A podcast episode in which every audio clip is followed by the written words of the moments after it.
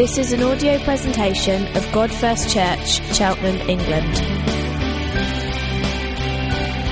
A community of Jesus followers worshipping God first, proclaiming God first, and together living God first lives. For more information, visit our website at godfirst.org.uk.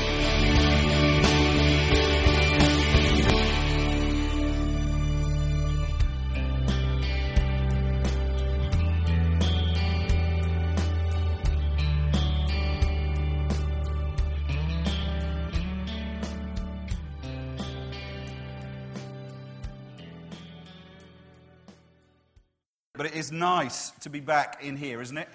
Starting a new series called The God of Abraham, Isaac, and Jacob. I've been told that Abraham there looks a little bit smiley.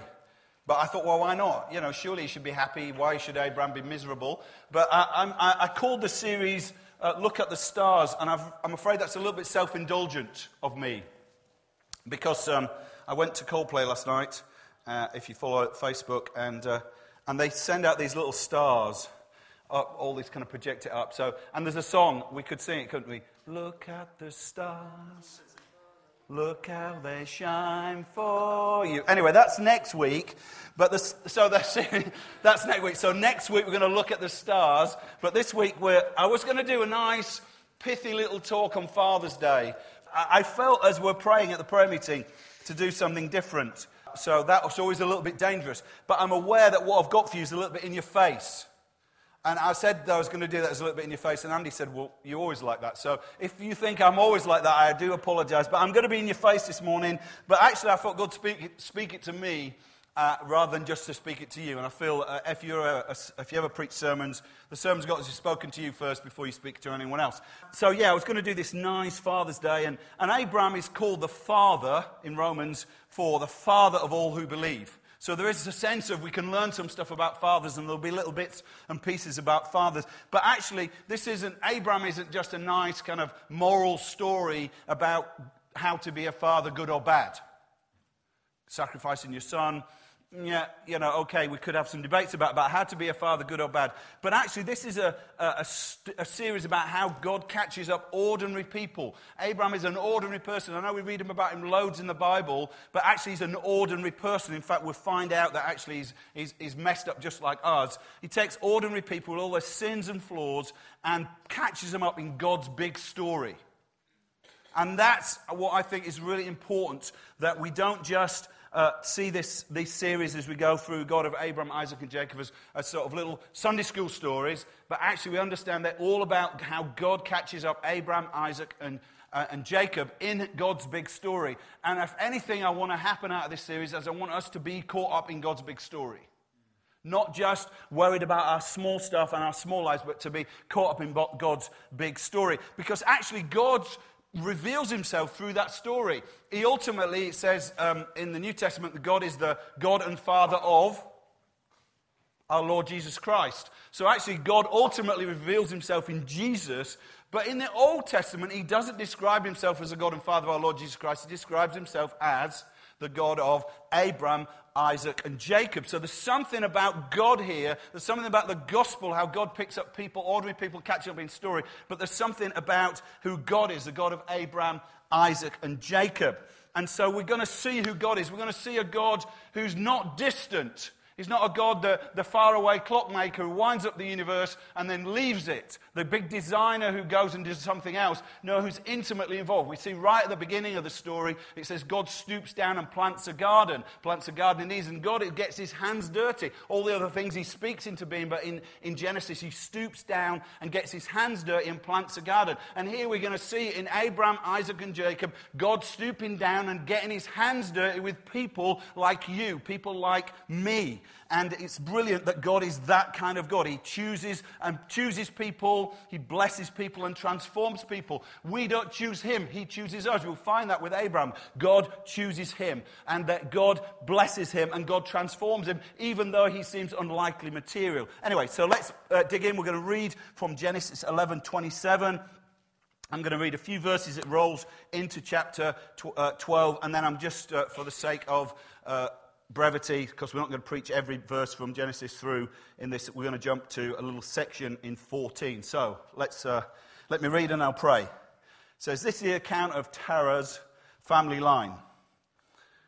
Terah became the father of Abram, Nahor, and Haran. And Haran became the father of Lot.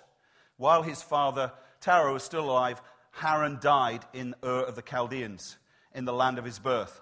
Abram, it's not a misspelling. We'll find out later that it's not a misspelling. Abram and Nahor both married. Abram's wife was Sarai. Again, not a misspelling. Sarai. Now, Sarai was childless because she was not able to conceive. Terah took his son Abram, his grandson Lot, son of Haran, and his daughter in law Sarai, the wife of his son Abram, and together they set out from Ur of the Chaldeans to go to Canaan. When they came to Haran, they settled there. Terah lived for uh, 205 years and he died in Haran. Verse, uh, then, straight moving on, to Genesis 12. The Lord said to Abram, Go from your country, your people, and your father's household to the land I will show you. I will make you a great nation. I will bless you.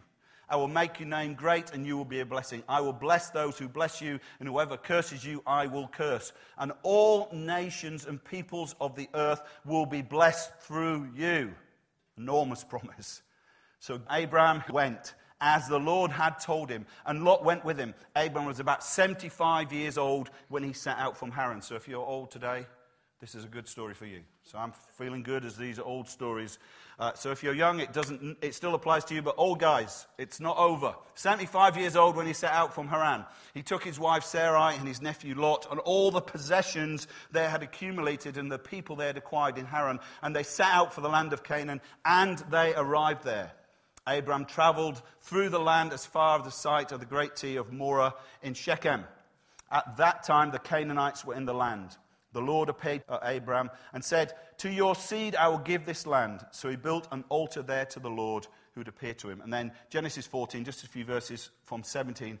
After Abram had returned from defeating the kings, Melchizedek, king of Salem, brought out bread and wine. He was the priest of God Most High, and he blessed Abram, saying, Blessed be Abram by God Most High, creator of heaven and earth, and praised be to God Most High, who delivered your enemies into your hand. Then Abram gave him a tithe or a tenth of everything. Let's pray. Lord, I thank you that you take a man like Abram, old, and a, a woman like Sarah, who's infertile, and you show them this incredible plan for the whole, the whole earth. Lord, I thank you that you are faithful with Abraham, that you pursue him, that you encounter him, that you break bread with him, that you show him what you're going to do, and he delights in that. Lord, I pray as we look at this passage that you would open our eyes to this great story that you have caught us up in. And all God's people said, Amen.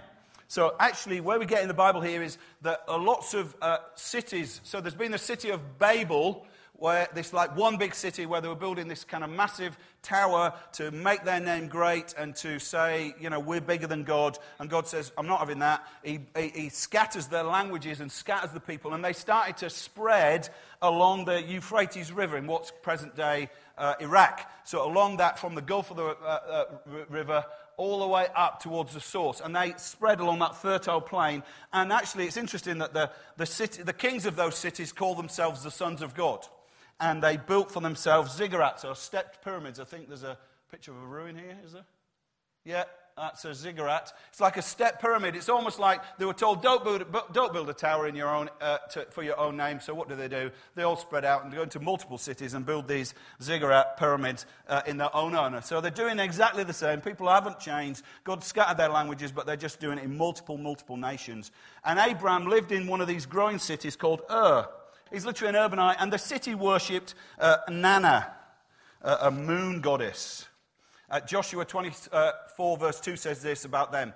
Long ago, talking to the people of Israel, long ago, your ancestors, including Terah, the father of Abraham and Nahor, lived beyond the river Euphrates and worshipped other gods. So Abram didn't grow up in a Christian family sort of thing. You know, sometimes if they say, Will you tell your story? And sometimes if you've grown up in a Christian family, you think, Well, I haven't got a very interesting story. That's not true because everybody's story is interesting, but Abraham has a really messed up story. So he grows up a, as an idol worshiper. He he's worshipping the moon. Uh, I don't know what they did to worship the moon, but I suspect there was some sacrifices that were dodgy. There might have been some sex worship that was dodgy. We don't know. But certainly there was, he, he grew up in a pagan culture. His life was messy. So he married his half sister. So his dad had a different had two women, and he marries the half sister from another. Is uh, you know the, the sister from another mother. He marries marries her, so that's kind of messy.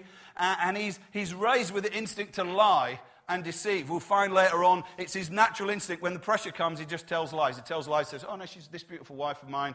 She must have been incredibly beautiful because she was getting on by that time. She's 75 and Pharaoh fancies her and another king fancies her. He said, Oh, it's just my sister. In fact, he wasn't lying, it's a half lie. But, but he's good at lying, he's good at deceiving. He's steeped in the sin of self sufficient, self made, arrogant Mesopotamia. Now, you know how it works in these stories, don't you? We're like that, aren't we? We're Cheltenham. Sophisticated and urban, self sufficient and self made, arrogant, worshipping other gods. We don't worship the moon, but we worship TV. Okay, I didn't have that on my list, but yeah, any others? We worship money and success and health and education. Success, and we're sexually liberated. You know, we, we, the, the collateral damage of messed up families like Abraham is all around. Not pointing the finger, it's just a fact. So we're very much like that. But yet, God's plan for salvation begins here. It doesn't begin with a monk in a monastery who's never done anything wrong. It begins with a guy in a messed up family, in a messed up city, in a messed up culture, worshiping false gods. And the thing is, God says, I'm going to start there. And actually, he doesn't really start with anybody who's even got anything going for him. Because obviously, one of the key things you would expect if you're going to form a nation, you're going to have a patriarch who's going to be the founding father of a nation, and his wife, Sarah. Uh, the ability to have kids was going to be really at the top of your list, wasn't it? If you're going to form a nation, the ability to have kids was going to be at the top of your list. But we've got a guy here who's messed up family, an idolater. He's got nothing going for him, and actually, him and his wife can't have kids. And it's God saying to him, actually, we're going to, we're to do something through your kids. We're going to bless the whole world. It, it's almost as if God doesn't really need anything from you. And that is the gospel, thankfully. If you think, man, I'm not very good, uh, you know, my family's a bit messed up, you don't know what my life is, or you think I'm incredibly self made and arrogant, God doesn't require anything from you. He comes into the situation and says, I am going to put my grace on you. In spite of your brokenness, in spite of your total inability to add something to God's purposes. So, one thing that's interesting when you plant a church, you think, well, we've got five people, we haven't really got much chance to do anything because there's only five of us. And when you get to 90, you think, well, we're doing better. But the fact is, we have nothing to add to God's purposes. Five or 90 isn't really the issue. The issue is who's God. Talking to my father in law about this, and he says, How do you got to get your eyes off the people? Get your eyes on God. He's an older guy than me, and I said, Yes, father in law.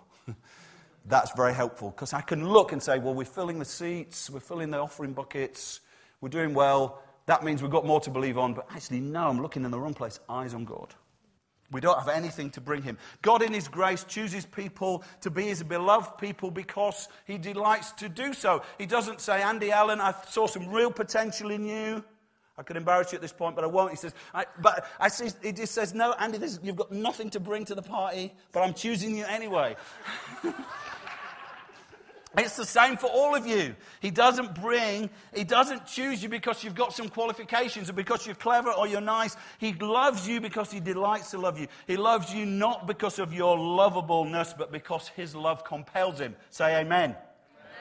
Okay, God in His glorious grace appears to Abraham. Uh, uh, Abraham it says in Acts 7, um, in the speech that Stephen's doing before he martyred, and he said he appeared to him in Ur of the Chaldeans and he takes him from empty idolatry and meaningless self sufficiency and calls him to participate in God's global story. That is our story, people. God is taking us from meaningless idolatry and empty self sufficiency to participate in his global story. That is what we were signing up for. In fact, you didn't even sign up. God grabbed hold of you, Tom, and said, I am choosing you for that story. God, it, uh, it, it says to him this Leave your country your people, your father's household, everything that you find your identity in, and go to a land that I'm going to show you, and I will make you a great nation, and I will bless you. I'll make your name great, and you'll be a blessing, and all nation, nations and peoples on earth will be blessed through you. One man, good as dead, Paul says in Romans, his body's good as dead, can't have kids. One man to become a great nation, one land to fill the whole earth. Paul puts it like this in Galatians 3:8. God announced the gospel in advance to Abraham. All nations will be blessed through you. Paul declares that God showed through Abraham that one of his seed, one of his offspring, one of his descendants, it doesn't matter what translation you got, but it does, it, Paul says it doesn't mean the bunch. Who's it talking about? One seed. Who is that? Jesus, Sunday school answer. Well done. Okay, so Jesus, the one seed, the one descendant, was going to be God's son who was going to save and bless the whole world. And actually, it, it, Jesus says about Abraham, it says, Abraham, in John 8, Ab- Abraham rejoiced at the thought of seeing my day. Actually, more than that, he says, he saw it, Jesus says, and was glad. Abraham somehow before Jesus is born, is caught up with this story. You can't have kids, but one of your kids is going to come who's going to be the Son of God. I don't know how much detail he got, but he got the gospel. Going to be the Son of God who's going to die for the world to bless the world. His, his indestructible life was going to be the, was bring blessing to the whole earth. It was going to fill and bless the whole earth. What was originally said to Adam that you go bless the, fill the whole earth that they couldn't do, God now starts with this unlikely second Adam, as it were. Not the ultimate second Adam, but the one who says, Let's, from you, we're going to bless the whole earth. Abram didn't move out of his sophisticated, self sufficient urban world to become a tent dweller because God promised him, Howard, I'm going to give you a small, white, semi detached house and a comfortable life with three nice kids, and your aim in life is to play golf with Rayfield and to lower your handicap, which is not happening. that is your ultimate aim in life. No. You know, it, it's too small a thing to do that. It's too small a thing to say, you people have been born in Cheltenham to have a nice degree, to get a nice house, to get nice kids, to play happy families, to go to festivals and eat nice food. That's not what we're called to do. It's too small. God hasn't called us out of idolatry and sinfulness and messed up life to just do that. Thank you. I heard an amen. They're visitors. They learn. We need to learn from these people. He, the writer to the Hebrews puts it like this in a brilliant passage bang, by faith. Say, by faith. By faith, Abraham, when called to go to a place he later received his inheritance, obeyed and went. Say, obeyed and went.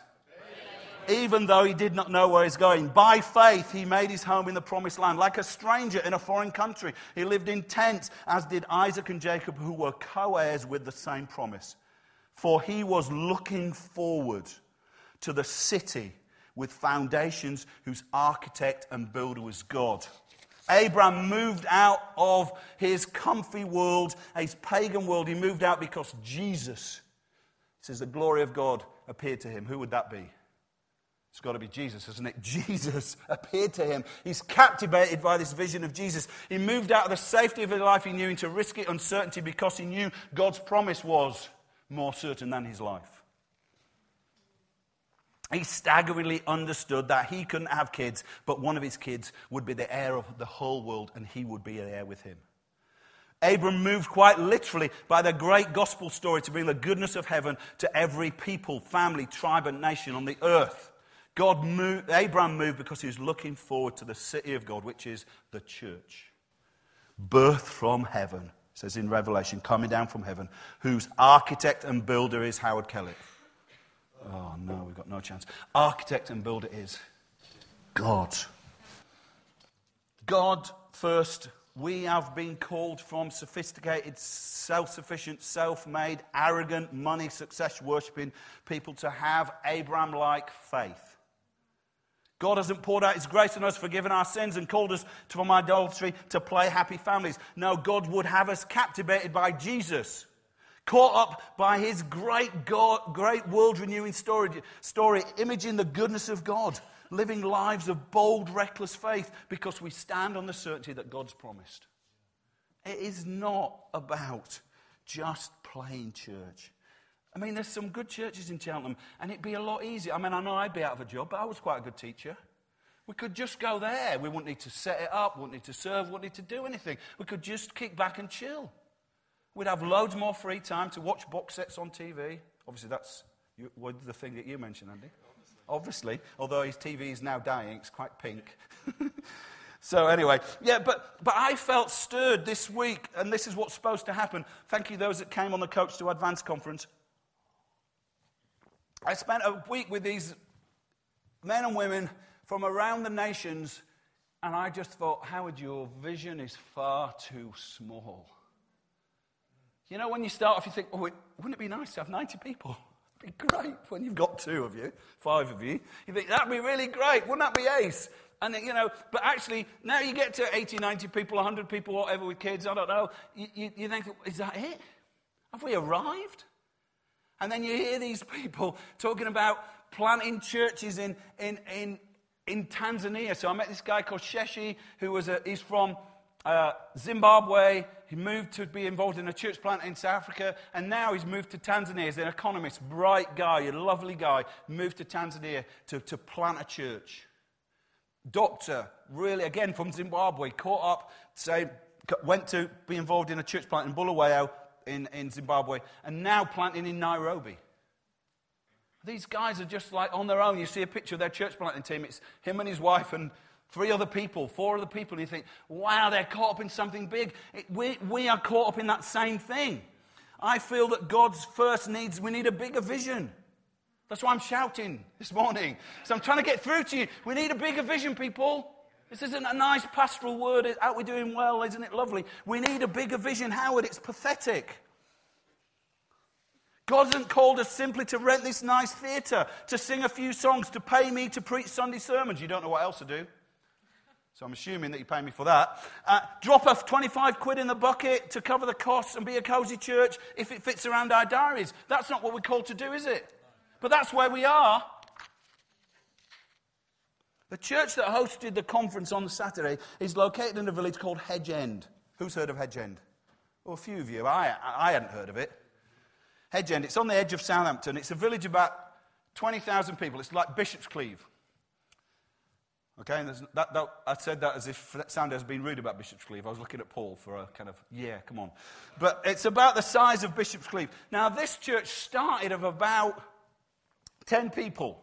15 people, and they, what happened is this guy gets involved with it, a guy called Martin Dunsford. Now, the story isn't that they got big. There's loads of stories of churches that got big. We've got one in this town. That's not about the aim. The aim isn't to get big. What struck me about this church was what they said about this. They had this small, uh, small kind of, I think it was a, a, probably a Baptist church started, and then what happened is they, they built another building that seated about 300 and they're growing and growing, and they felt they needed a bigger facility. So that God said to them, build this five million pound facility. So far, not a big story. But you can read behind me what is the shocking story is they said, How can we justify building a five million pound building if we don't give the same amount to the nations and the poor? I thought that is staggering. It's not just 10%. We'll build a five million pound building, we'll give 10% of that to the poor. That'd still be a decent whack, wouldn't it? But no, every penny we're going to spend on ourselves, we're going to give to the nations. Now, guess what? They're involved in 50 nations. 50 nations. They've got so many projects, you can't even list them on the website. They're involved in amazing, amazing stuff. And that is a local church in a town smaller than us. But what they've got is a big vision. When God spoke to me about coming to Cheltenham, people say, Have you had any words from God about coming to Cheltenham? The only word I had was this is the one with the girl. So this is what you've joined, even though I maybe not have told you. Sorry. God promised me that if we planted a church in Cheltenham, He would give us the resources of the town to bless the nations. That's what we're in. This is a rich town. You might say, "Hey, I'm not rich." You always look up and say, "Yeah, there's more richer people in Cheltenham," you know there always is. But actually, economically and globally, we're all rich. But this town is wealthy. It's wealthy in leadership. It's how many, like, really nice, clever people are there. But just great people. But actually, there's resources here. There's resources of leadership and people and money, not just to fill this building and build our own little world, you know, but actually to bless the nations. Our aim is not to grow a big enough church with a great enough worship band that we can do our own album. Wouldn't that be cool? Or we can run our own conferences. Wouldn't that be cool? No, our aim is to build a church so that it's like this big, pumping engine room of resources that say, go, go, go. People, go and plant. Money, go. Let's go to the poor. Let's go to the nations. Let's go. Let's send, let's send, let's send, let's pour out. Let's be reckless. You're all shocked now because you think, oh my word, it might be me and my money. It is you and your money. I met this guy, Sheshi, the church planter in Tanzania. He's having to downscale where he meets in his building because he's got no money. He said to me, Howard, what can you pray for? I said, well, We're in a bit of a money squeeze at the moment. He said, I'll pray for you for have money. And then when he's praying for me, I said, And we'll give it to you.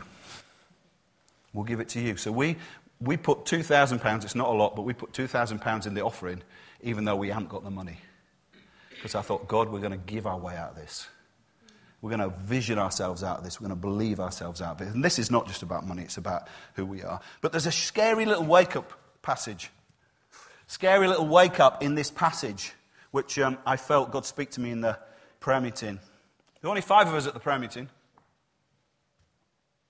I think, whoa, that isn't very good, is it? But my father in law said, Stop counting the five people at prayer meeting and focus on him. And that was ringing in my ears, so we had an amazing time. We had an amazing time. So thank you for not coming, because we had a great time without you. we had a great time without you. But as I'm praying, I'd had this passage in my head, because obviously I do think about it a little bit beforehand.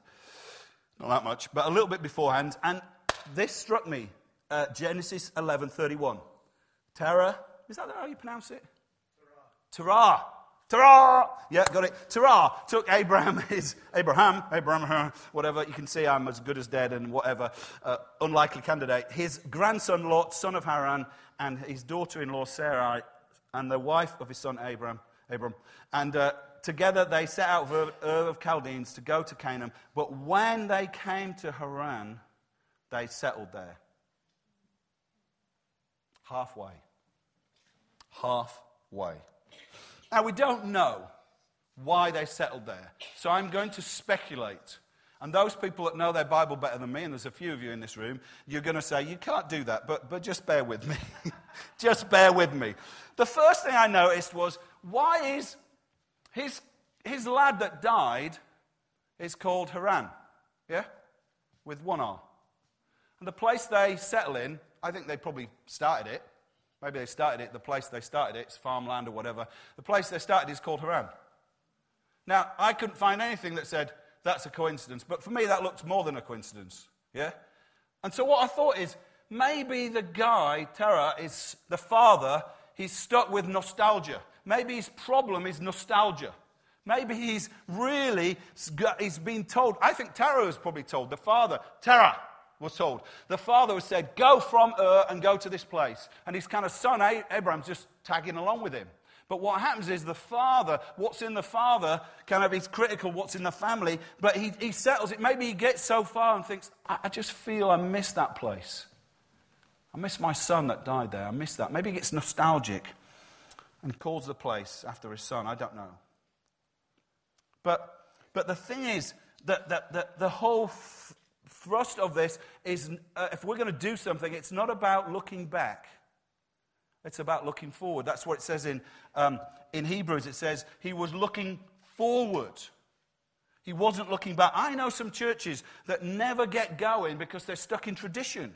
Because they think, well, we've always done that, that that way. It's always like they're always looking back. We're looking back to when John Wesley brought revival, or we're looking back to the, you know, the Anglican church that was formed, I don't know, or we're looking back to this, or we're looking back to the Baptists, or we're looking back, we're looking back, we sing songs from then. You know, so you, and we can do that. We sing songs from the 1980s because that's when Newfrontiers got going, or whatever, I don't know. And it's like we're looking back. But no, no, we're not looking back. We're not saying, well, we always done it that way. That's how we do it in this church. That's because that's the kind of church we are. No, we're not looking back. We're looking, say it with me, we're looking forward. We're looking forward. We're looking forward to what God's going to do. So if you join this church or you're part of this church, we're not trying to do a better version of the church you left. Well, I didn't like that church, they weren't very friendly. God first is very friendly. Oh, uh, you know, but their worship was better than our worship. Or their, no! We're looking forward to something else. We're going somewhere else. We, we're starting somewhere else. We'll never get there if we always think, oh, you know, what about the past? What about the way we always done things?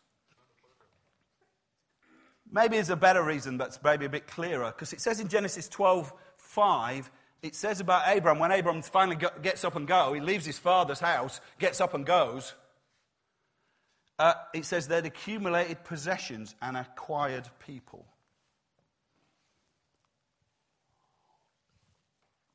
If your hands are holding too tightly onto your possessions, you cannot. I'm doing it this way.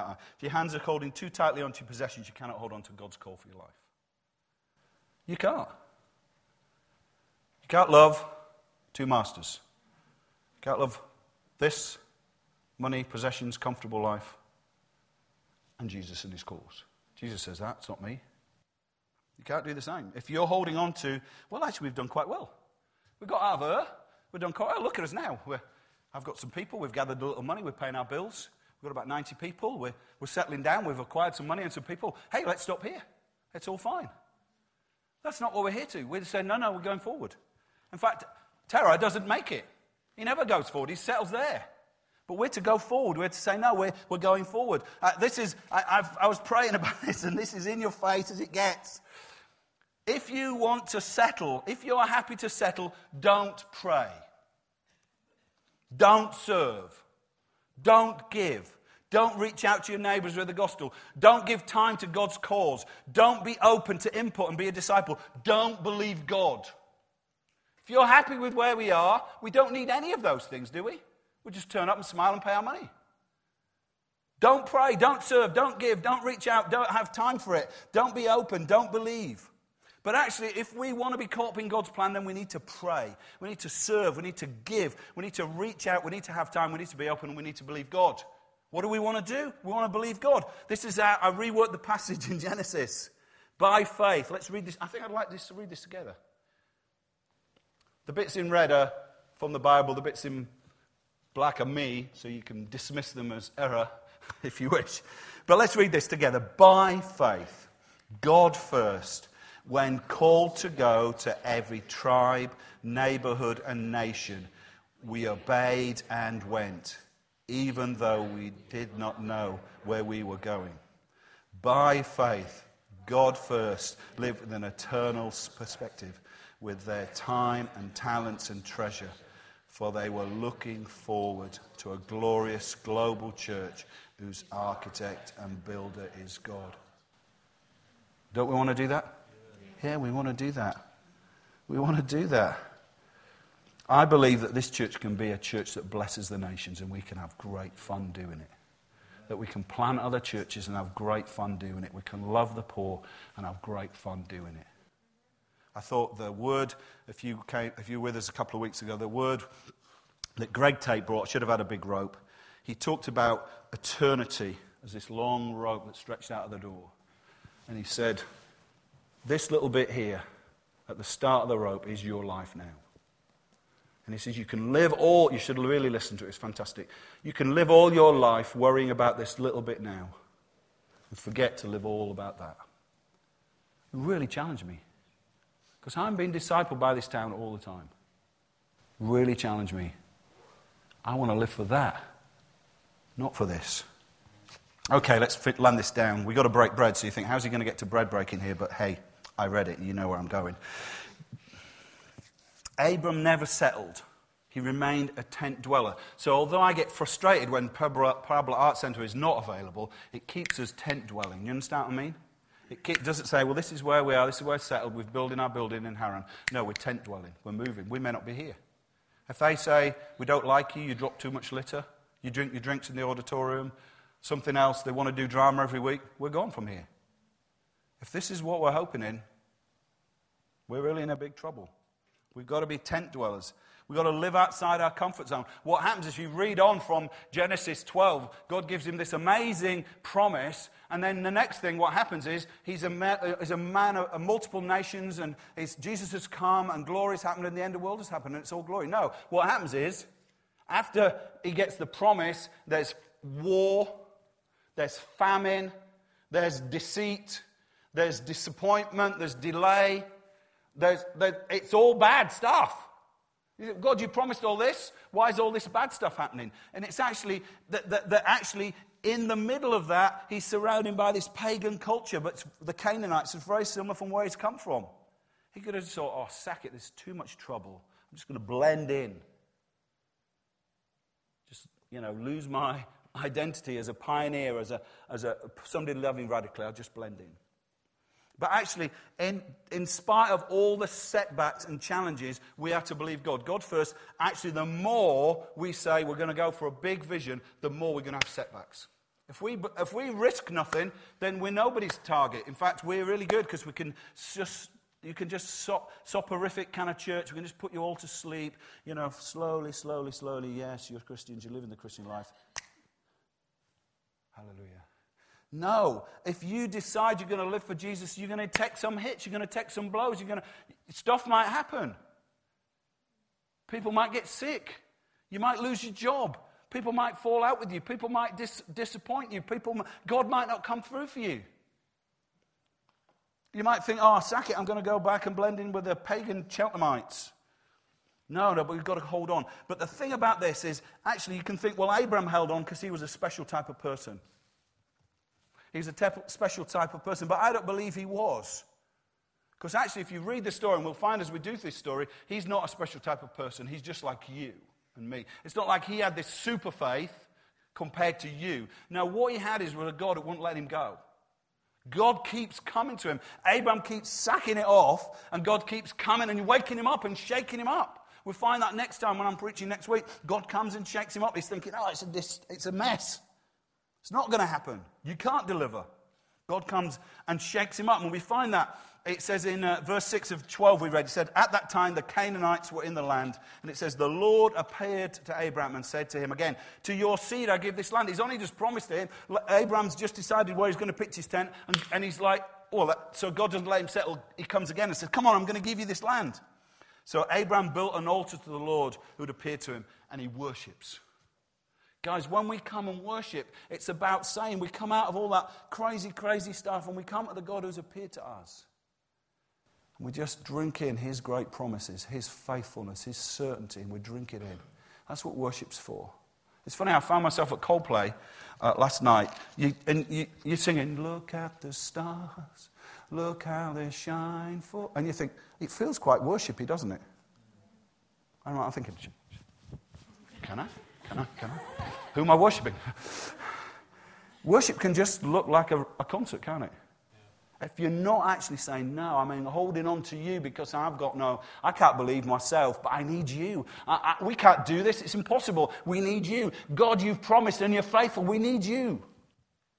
That's what worship does.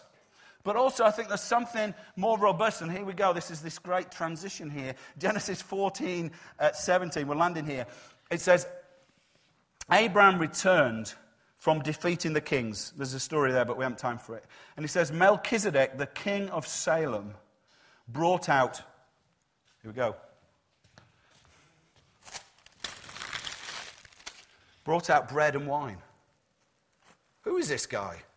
Who's this Melchizedek person who brings out bread and wine? Who is it? Well, the writer of Hebrews kind of gives us a clue. He doesn't nail it right on the head. He says this Melchizedek means king of righteousness, chapter 7 of Hebrews. Then also, king of Salem means king of peace. It says this without father or mother, without genealogy, without beginning of days or end of life, resembling who? Jesus, the Son of God. I think it was him. I think it was him. How did Abraham rejoice in Jesus' day? He says he saw my day and rejoiced because he broke bread with him. He, uh, he said, Look, this is my body, broken for you. Out of my broken body and out of my shed blood, our forgiveness of sins, the world's going to be made new. We're going to bless every nation through this message. It says, Abraham saw my day and rejoiced. Yes, I'm caught up in this. I'm caught up in this. God announced the gospel in advance. We've had this slide already to Abram. All nations will be blessed through you. Abram rejoiced at the thought of seeing my day. He saw it and rejoiced. So we're going to break bread. Band, why don't you come back? As we break bread, let's come like Abram as those people have been called out of nice, comfortable, self sufficient idolatry and called into something fresh. That we're called out of sophisticated, self sufficient living, but to called to believe Him. And it's almost as if God's going to come. Melchizedek, Jesus, the son of the King of righteousness, the King of peace, is going to come and, and bless us. He's, put, he's going to put his hand on our heads, as it were, and say, the bit that I read wrong, you know, I had to read it again. He's going to bless us and say, God first. Be blessed by God Most High. That's how we're going to do it. That's how we're going to change our streets, our neighborhoods, our friends. God is going to bless us. We're not going to drift back into the old way, blending in with a crowd, going back to Ur of the Chaldeans. No. We're not going to settle halfway. No. We're going to go. We're going to believe God. And it says in Hebrews, just to make you feel upset, it says some of those didn't receive what they believed for. We may never become like Hedge End Church. That's not the goal. The goal is to say, we're caught up in God's great purposes. Live our lives for something bigger, something better. And as you're nodding, I know that's what we want to do. So as we count the people and fill the seats, and go to a second meeting, buy a building, plant churches, send money to the nations, the ultimate aim is not that God first name gets great, but that God's mission to bless the whole earth, that we're caught up in that. And that's what we break bread to do. By faith, God first. When called to go to every tribe and neighborhood and nation, we obeyed and went, even though we didn't know where we're going. By faith, God first lived with an eternal perspective, with our time and talents and treasure, for we were looking forward. We are looking forward to a glorious global church whose architect and builder is God. Amen. Let's break bread together.